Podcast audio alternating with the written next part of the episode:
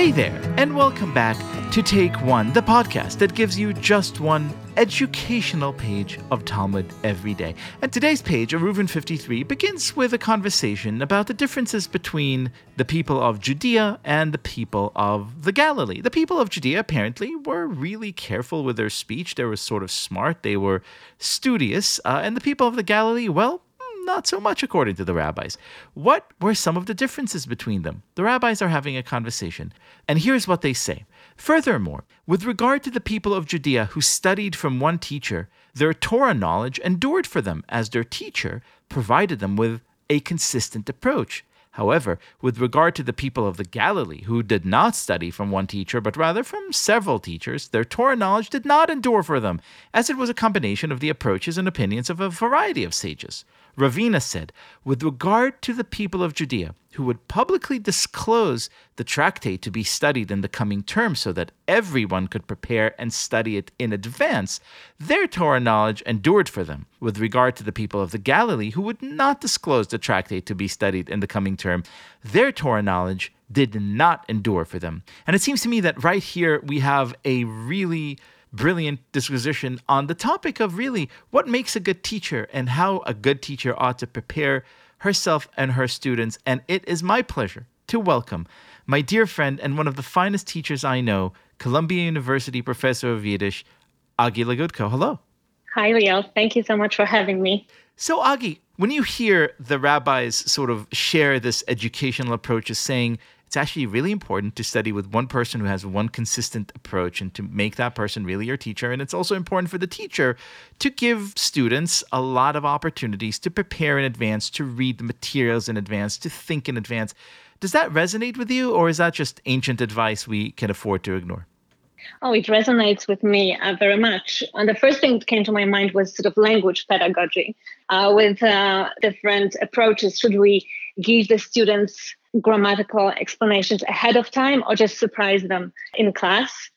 But I have to say that the, um, the best approach would be to do a little bit of both and to try to engage the students with um, in a variety of ways. You know, there's this saying that's attributed to a number of people from Confucius to Benjamin Franklin that tell me how to do it maybe I'll remember show me, let me read it. I don't remember the exact quote now.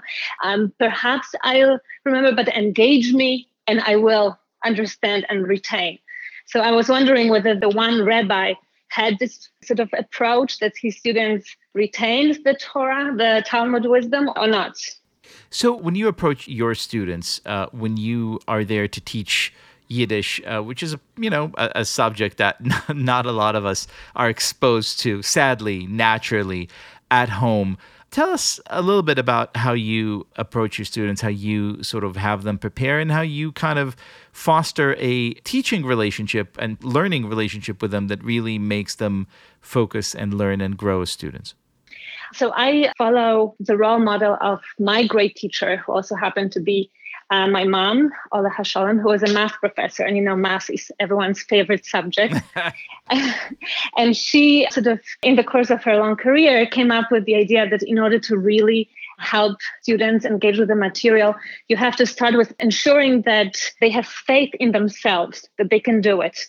You know, learning math, everybody's anxious that you cannot do it. So, what she did first was work on them sort of psychologically to encourage them and make them believe that they can do it. And then she would try to sort of show them how um, what real life application math has. So I'm trying to do the same thing in a sense that you know learning languages is also a very stressful and anxiety provoking activity because you have to make a fool of yourself, make sounds that mean nothing at the beginning. So I'm trying to build up this belief in oneself in my students as a, as a starting point. I also think that a good teacher is uh, someone who is um, very passionate about the subject they teach. So they love the subject and they have vast knowledge. And then this just sort of transmits to students in a way naturally without without an effort because once you are passionate and enthusiastic about what you teach students see that and they become enthusiastic and passionate about the subject so this is one of my sort of approaches to teaching Yiddish at Columbia. And I think that in a sense, that may be one of the things that rabbis were trying to touch on, right? Because I think when they say that the people of Judea studied from one teacher as opposed to a variety of teachers, that to me is is a way of saying that if you find one teacher, that certainly has been my academic experience. I, I want to hear if it has been yours too. But when you find one teacher who is really passionate about the subject, who's really knowledgeable about the subject, who really embodies an approach to the subject that you really love, that teacher could very often take you much further on your journey to learning and understanding than just going to a bunch of sort of journeyman expert and being with one one semester and another at the next, right? Oh yeah, I absolutely agree with you.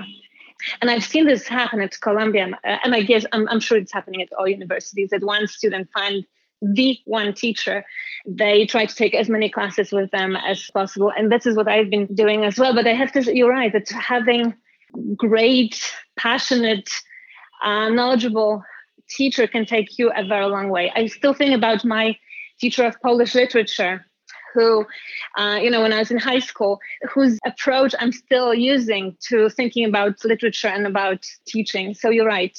But it's not always possible to have, and not everybody is lucky enough to find this one teacher. So I guess there is something to experimenting or exploring uh, various approaches as well. I'll be sort of a, an advocate for both. Well, Agi, your students are lucky to have you as a teacher, and I think that's a good piece of advice. You could be like the people of the Galilee and, and experiment with different teachers until you find the one teacher who's very passionate and knowledgeable, at which point, be like the people of Judea. Professor Agi Legutko, thank you very much for being our guest. Thank you so much. You actually nailed it perfectly. Thank you.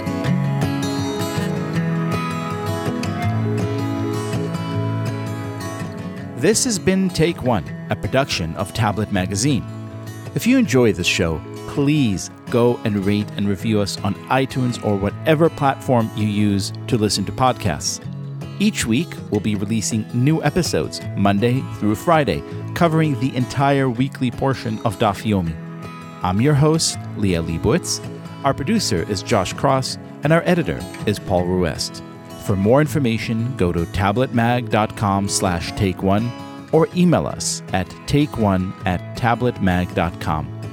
I hope we've made your day a little bit more Talmudic, and we'll see you again soon.